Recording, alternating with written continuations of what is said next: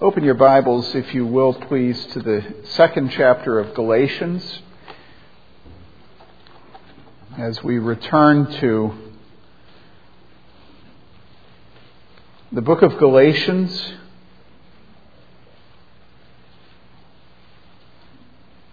Sometimes there are texts of Scripture that are hard to understand, and I realize that if we were to select an author who is difficult at times, it would be the Apostle Paul.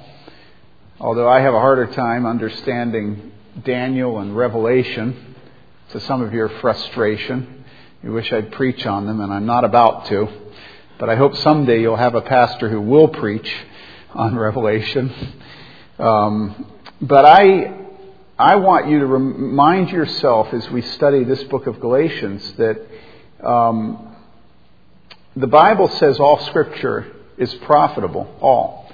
And that means that uh, it's not just the nice stories that we have in the Gospels of Jesus, uh, the, the, the, simple stories that he has told that we call parables, the healings, uh, not just places like the accounts of David and Goliath in the Old Testament, these stories that are very easy for us as children, even from a very young age, to see some of God's teaching for us through them, but also places like the book of Romans and the book of Galatians. And uh, it may be that you're young or that you consider yourself to not be very good with words, but walk by faith. And as we study this text of Scripture this week in the second chapter of Galatians, but also through the rest of Galatians, trust that God has this in the Bible for you, not just for others, but for you. And that He will use it to make you everything that He wants you to be. Now let us read together Galatians 2, verses 19 to 21 again this week. This is the Word of God, and it is eternally true. For through the law I died to the law, so that I might live to God. I have been crucified with Christ, and it is no longer I who live, but Christ lives in me. And the life which I now live in the flesh, I live by faith in the Son of God, who loved me and gave himself up for me. I do not nullify the grace of God. For if righteousness comes through the law, then Christ died needlessly. So what is this saying? Well, it's saying that when the apostle Paul, he is saying, when he did his utmost to be saved by keeping the law, he came to see that like every other man who had ever lived, he fell short of the glory of God and therefore was under God's righteous condemnation.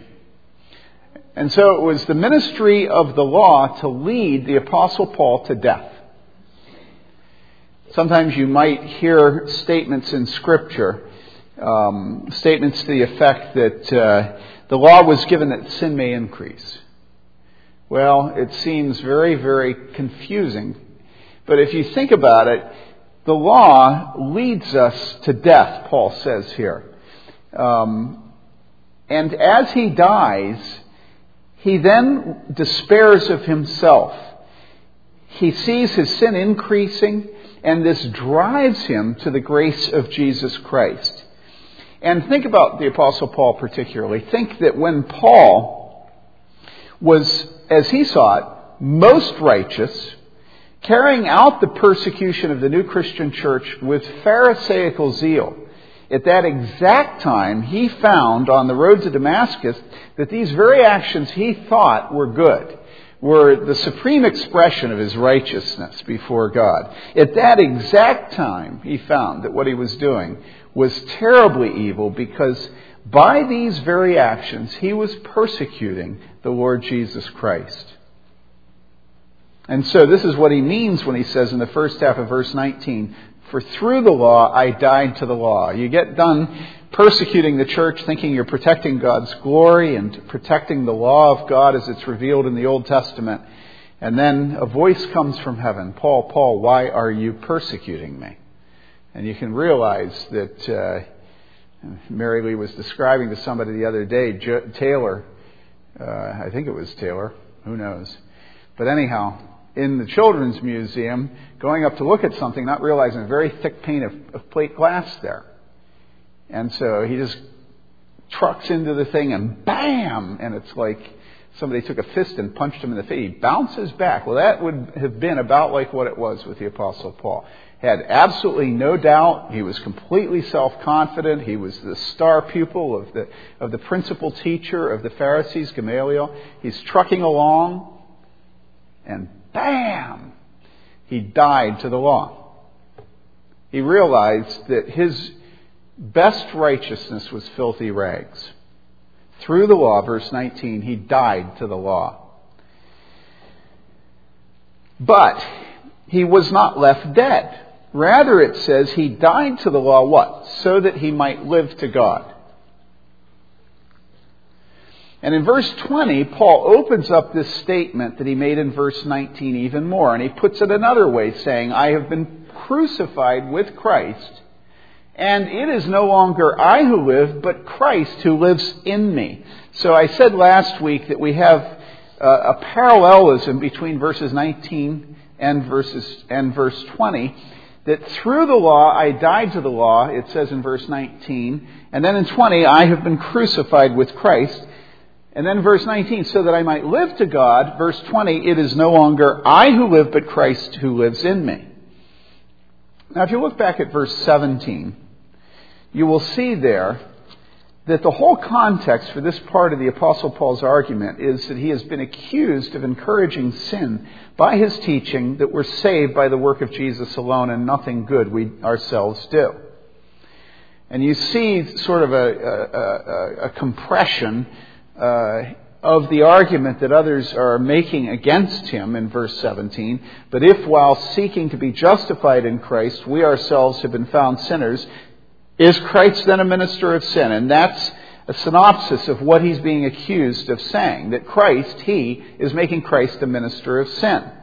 The Judaizers have accused him with words that go something like this You're teaching cheap grace, and if you keep that up, you're going to lead many people into sin. They'll think there's no sense being good since being good doesn't save them, and so they'll just be bad. And so your teaching about Jesus will lead them into sin, and you will make Jesus into an instrument, a tool, a worker of iniquity. You will make him into a minister of sin. Well, what's his response? Well, at the end of verse 17, he says, May it never be.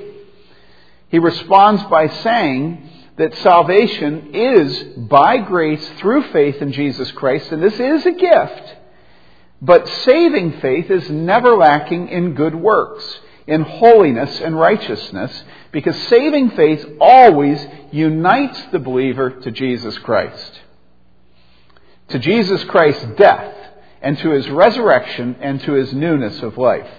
And that through that union with Christ, the believer dies to sin and lives to righteousness.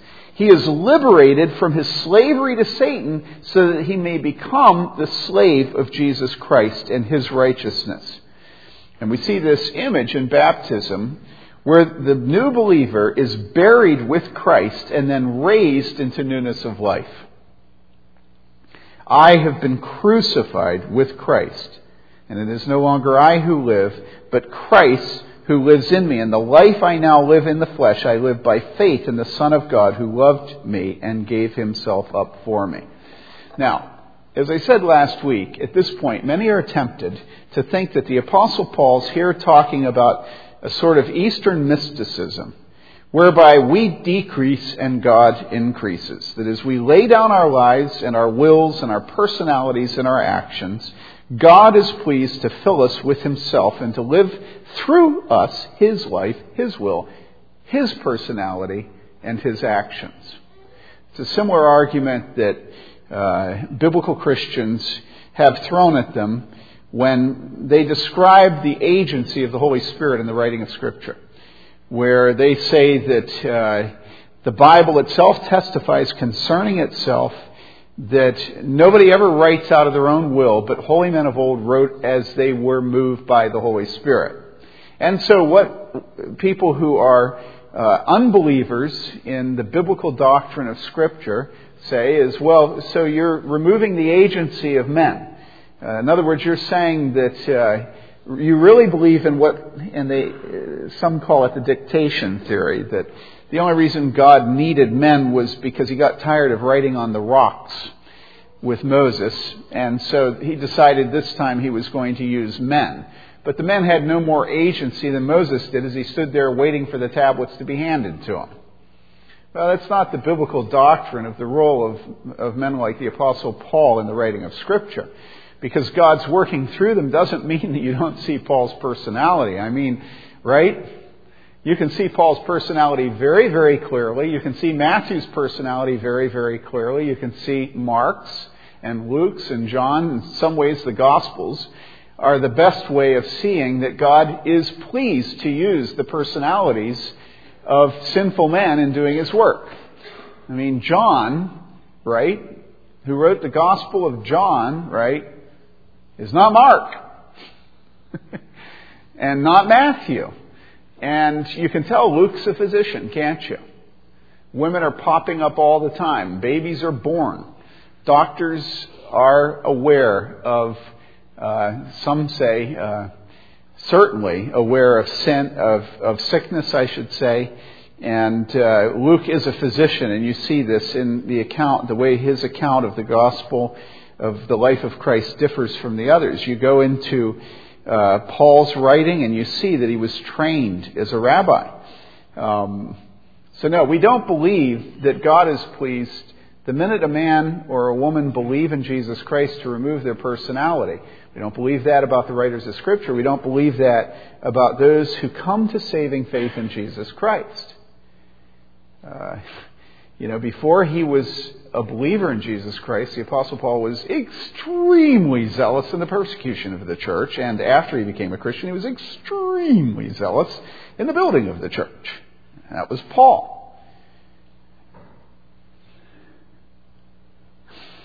So, no, uh, what Paul is talking about here when he says that it's no longer he himself who lives, but Christ who lives in him, is not a sort of uh, Eastern mysticism whereby we decrease, God increases, we lay down our lives, wills, personalities, and actions, and God fills us with His life, will, personality, and actions.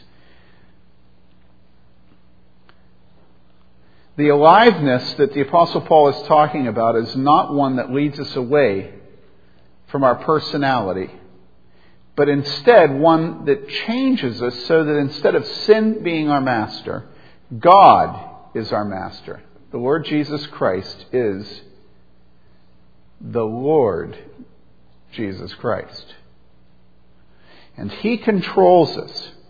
And His control is not away from life into the mystery zone of self negation.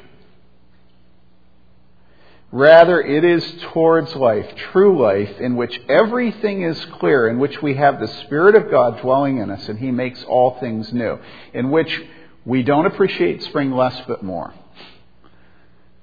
In which we are zealous for good works, knowing that it is those good works to which we have been called, to which we have been saved. In Ephesians 2:10, we read, "For we are his workmanship, created in Christ Jesus for good works, which God prepared beforehand so that we would walk in them." And in 1 Timothy 6 verses 17 to 19, the Apostle Paul writes, Instruct those who are rich in this present. Well, that's everybody here. Any American is rich, even those of you who get help from the Deacons Fund. You're rich. Instruct those who are rich in this present world not to be conceited or to fix their hope on the uncertainty of riches, but on God, who richly supplies us with all things to enjoy. Instruct them what? To do good and to be rich in good works to be generous and ready to share, storing up for themselves the treasure of a good foundation for the future, so that they may take hold of that which is life indeed. Okay, so we are dead in Jesus Christ does live in us, but he lives in us in such a way that we will honor and glorify him by fulfilling all his commands, and most particularly his command that we're to bear fruit. After all, our Savior's rule is by their fruit you shall know them. The life which I now live in the flesh, and that is flesh, um, if, if, if, you, if you have been seduced by the vision that uh, God intends heaven to start here on earth by the removal of all sickness and all suffering and all sin and all pain in this life, which is taught on Trinity Broadcasting Network almost endlessly. If you think that the victorious Christian life is a Christian life where one day you will be able to say, I have been completely sanctified, uh, where one day you will have the faith to face down any sickness that comes into your life or the life of your children, where one day you will have the faith when your brother dies to go into the hospital room and command him to rise, and God has so sanctified you that your brother will rise from the dead in the hospital. And that anybody who questions that is guilty of a negative confession. All right. This is not scriptural. And there are, are, are almost an endless number of verses, number of stories, examples in Scripture that, that show it's not true. Uh, but let's deal with our text this morning. Notice that our text says this. It says, The life which I now live, what? In the flesh. In the flesh. Now, I don't think anybody's about to say that the flesh uh, is right now, here and now, redeemed. After all, the word flesh is used there as an indication that we do not yet have what we hope for. That we still need faith. And it goes on and it says, The life which I now live in the flesh, I live by faith. And you see that there's some tension there in the text between the life I live in the flesh, I live by faith, alright? Because flesh, now I'm not getting into dualism here where I'm saying that we will not in heaven be bodies. We will. But they'll be redeemed. They'll be perfected. But here we feel this tension that sometimes is expressed in saying the spirit is willing, but the body is weak. The flesh is weak. So here it shows us the life we live in the flesh, we live by faith. Faith redeems even the sinful flesh that we are uh, imprisoned by in this life. What is the life of faith? And that's the next question we should ask in this text. The life which I now live in the flesh, I live by faith in the Son of God. Well, the life of faith, as I've been saying, is the life of bearing fruit for the Lord. Opening up this verse a little more and dealing with some of the dangers of it, Timothy George says this. He says, The indwelling of Christ does not mean that we're delivered from the realm of suffering, sin, and death. Paul made this abundantly clear in his very next phrase, the life I now live in the flesh. So long as we live in the flesh, we will continue to struggle with sin and to groan along with the fallen creation around us. Perfectionism this side of heaven is an illusion. Let me read to you from the book of Romans, the eighth chapter, verses 22 to 26. For we know that the whole creation groans and suffers the pains of childbirth together until now. And not only this, but also we ourselves, having the first fruits of the Spirit, even we ourselves groan within ourselves, waiting eagerly for our adoption as sons, the redemption of our body. For in hope we have been saved. But hope that is seen is not hope. For who hopes for what he already has? But if we hope for what we do not see, with perseverance we wait eagerly for it. In the same way, the Spirit also helps our weakness, for we don't know how to pray as we should, but the Spirit Himself intercedes for us with groanings too deep for words. Now, that is the victorious Christian life. That's it. Paul's just described to you what a really victorious Christian will live like. And what are the words he uses? Well, listen again. The whole creation groans and suffers the pains. And not only this, but we ourselves, having the first fruits of the Spirit, even we ourselves, groan, waiting eagerly Hope that is seen is not hope. With perseverance, we wait eagerly. The Spirit also helps our weakness. We don't know how to pray as we should. But the Spirit Himself intercedes for us with groanings too deep for words. A lot of groaning now. So why? God is pleased to perfect us through pain and suffering.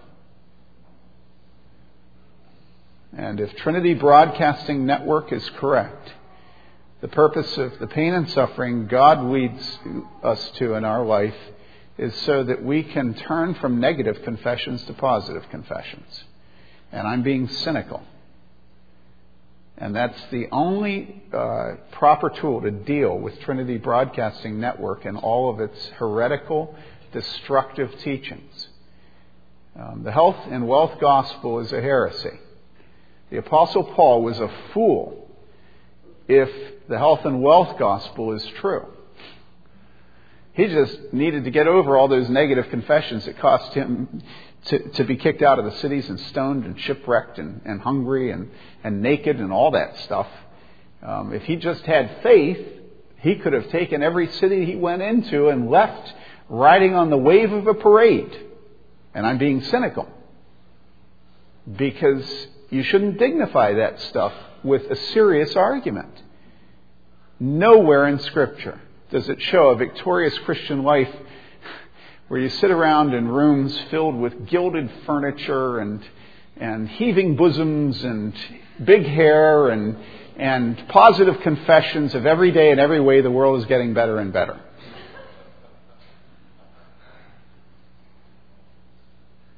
And it shouldn't be treated seriously. We should laugh at it. Now, we're not laughing at it because they threaten us. Please. They don't. Not me.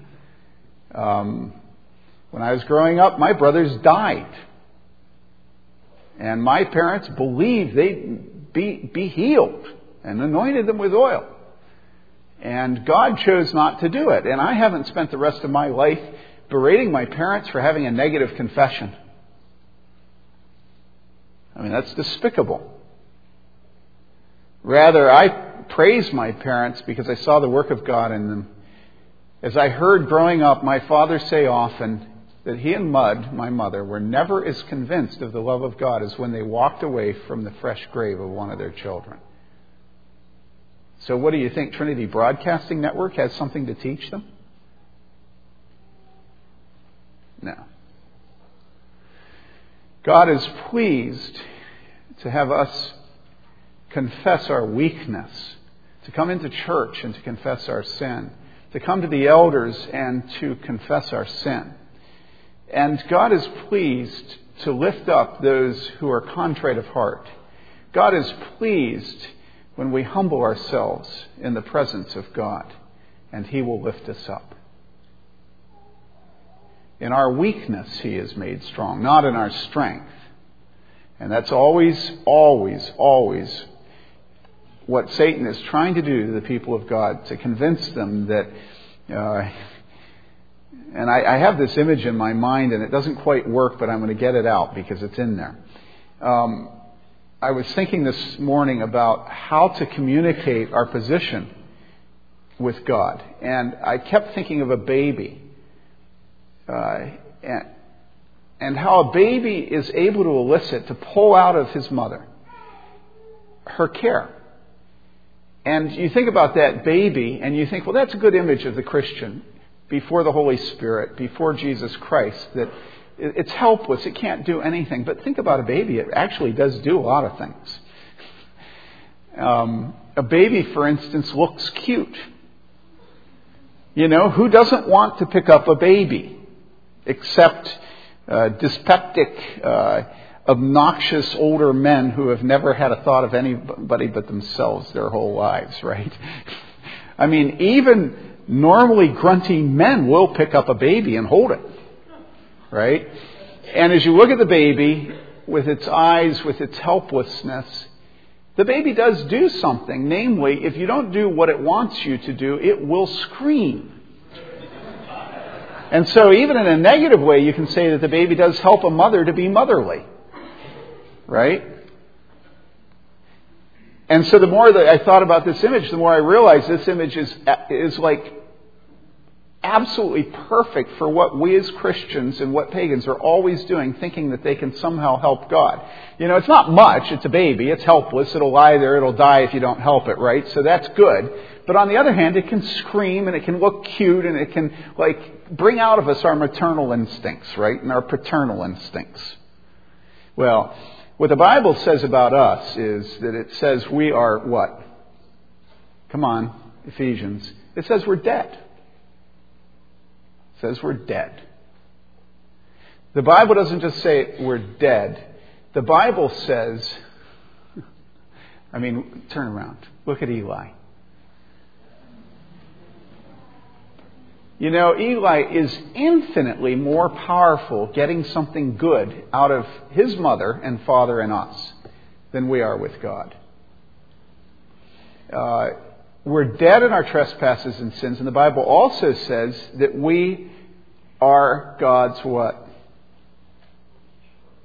Yeah, good. Workmanship, yes, but that's not the particular one I was thinking of, and you know the game. It's always to come up with the one I'm thinking of. not workmanship, yes, workmanship, not workmanship, right? Think in parallel construction. Dead and God's enemies. See, that's what I was thinking about. and, you know, what do you do to an enemy? You oppose him. It's very interesting that God is pleased, those who are dead and those who are his enemies, to to fill them with life, to take them from death to life. And if you think of Scripture and all the images it uses of uh, what God is pleased to do with us, God is pleased to pick us up and to uh, wash us, to clothe us. You have the image of, of Adam and Eve in the garden that He made clothing for them to cover their nakedness. You think of God buying us off the auction block like Hosea and Gomer.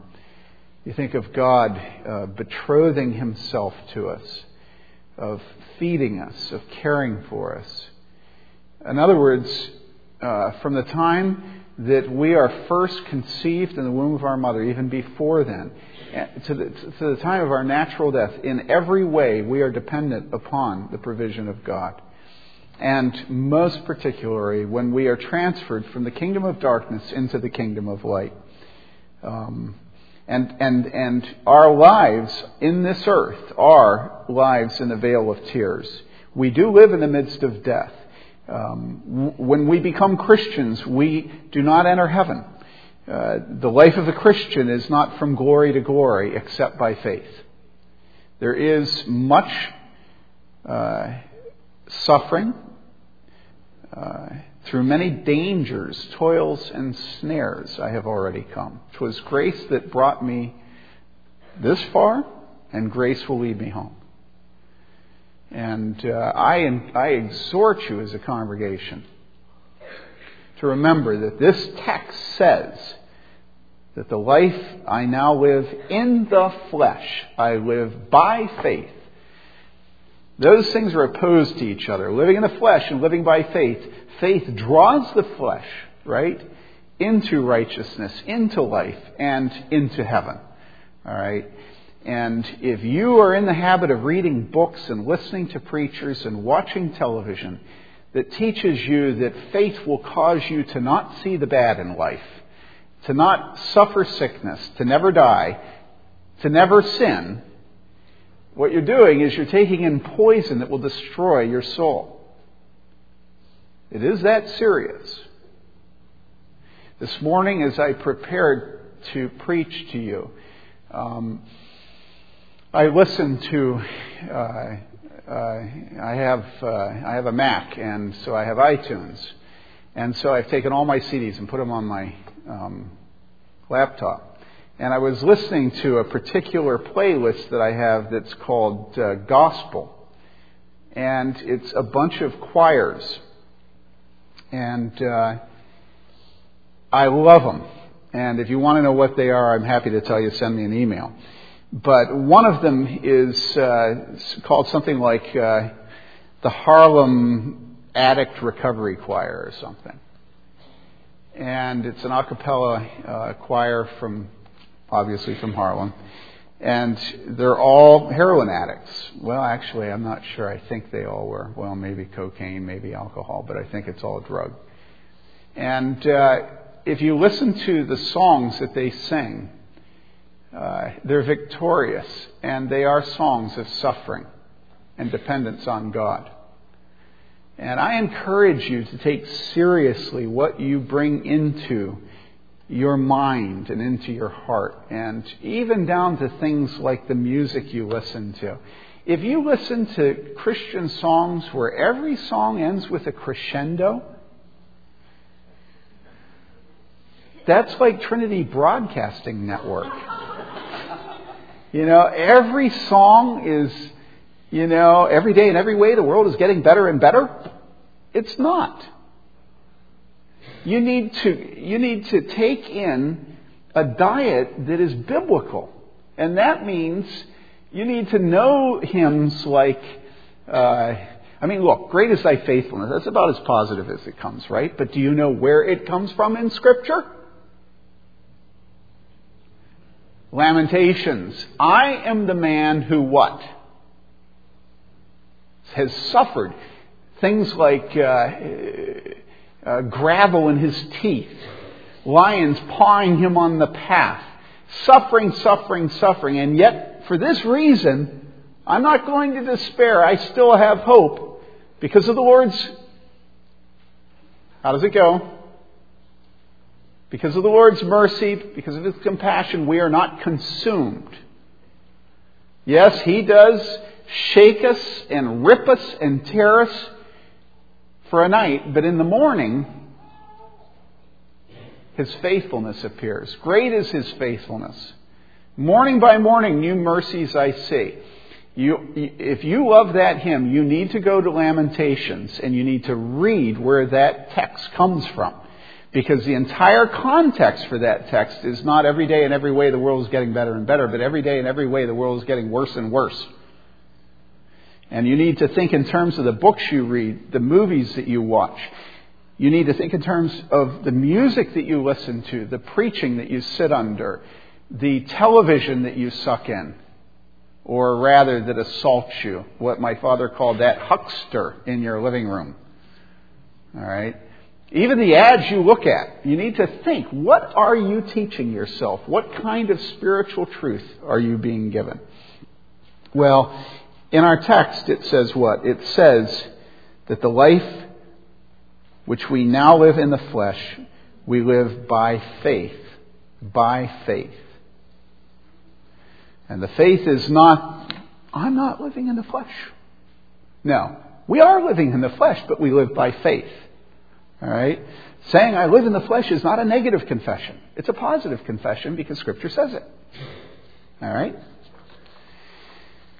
We continue to live here in this world, but we live by faith. And what is that faith in? Well, it says, I live by faith in what? The Son of God who what? Look at your Bibles and tell me. I live by faith in what? The Son of God who, who loved me and who gave himself up for me. Now that's where we're going to end, and I want you to notice something. Notice in the text here, as we get to the end of that verse, Notice that it does not say, The life which I now live in the flesh, I live by faith in the Son of God who loved us and gave himself up for us. Be a very small change, wouldn't it? Simply from the singular to the plural. But you know, no, no, no sinner is saved in the plural. But we are saved in the singular. One by one, as we close with God through faith. Now, now listen here. Listen. I want you to be aware that when it tells us about this faith, it is not saying that this faith is a faith in the prophetic office of Jesus Christ. I live by faith in the Son of God who loved us and who said many true things that are very wise and deep and went against the grain of this sinful world. Um, Muslims believe that. Muslims are not saved. It's not a faith in Jesus Christ being a great humanitarian teacher with profound insight and the ability to show us a moral life. That's the Western world's educational God. But that's not the faith the Apostle Paul is speaking of. Now, watch this. It is not speaking of a faith that believes that Jesus Christ died to save the world. Because you know something? The demons believe that. What faith is it? What does it say? Look at it.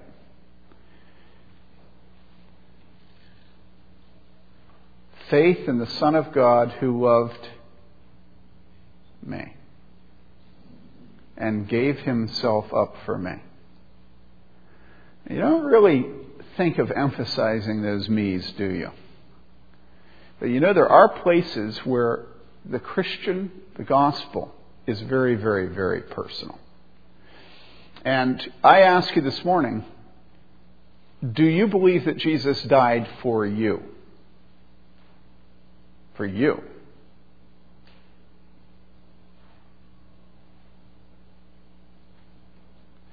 If you do not believe that Jesus died for you, you are not a Christian. Even if you believe that he died for the sins of the world, even if you believe that God so loved the world that he gave his only begotten Son, that whosoever believeth in him shall not perish, but shall have everlasting life, you're not a Christian. If you do not believe that Jesus loved you and died for you.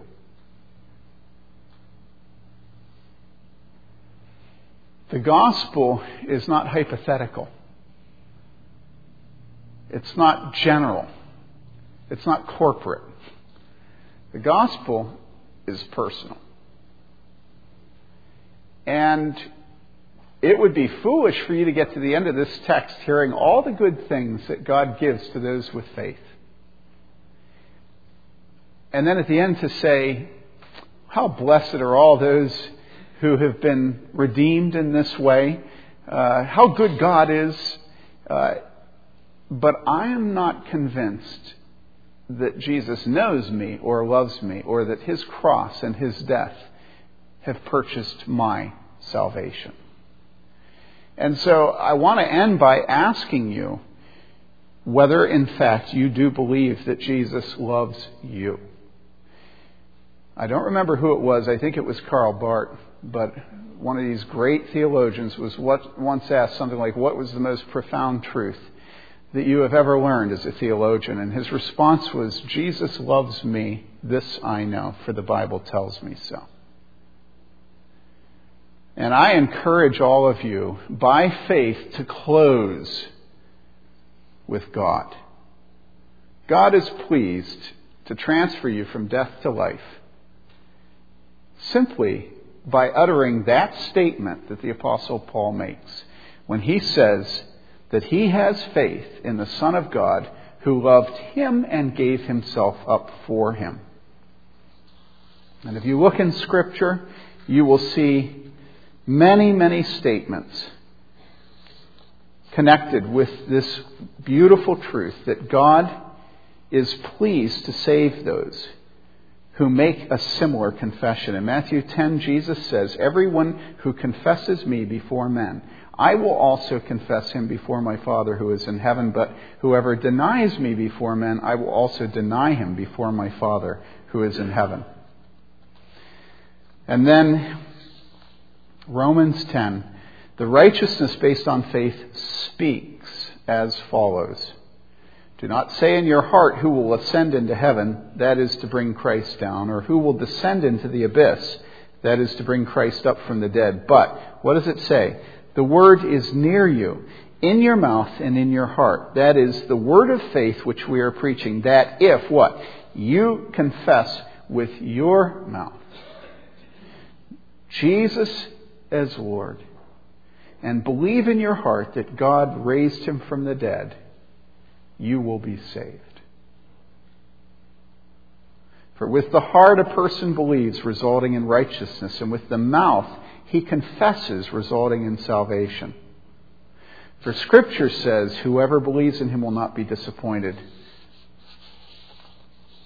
For there is no distinction between Jew and Greek. The same Lord is Lord of all, abounding in riches for all who what? Call on him. Whoever will call on the name of the Lord will be saved. Let us bow our heads in prayer. Father,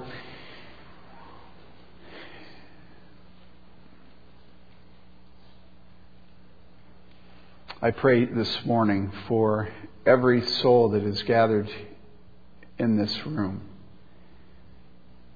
Lord, that you will keep them, keep him, keep her from believing generally in the goodness of our Lord Jesus Christ. Lord, may every soul here believe in the love of Jesus Christ for sinful men and women. Lord, give them the gift of faith that they may believe that Jesus loved them so much, that he died for them, and that as they place their faith in him, their sins are washed away. Father, those here this morning that think that they may enter heaven through anything that they do, Lord, we pray that you will make them see that all their righteousness is as filthy rags, menstrual rags to you. And that you are so holy that in your presence no person can stand. Lord, help them to die to the law that they might be born again in the blood of Jesus Christ. And that the life that they live in the flesh, they may live by faith in the Son of God who loved them and gave himself up for them.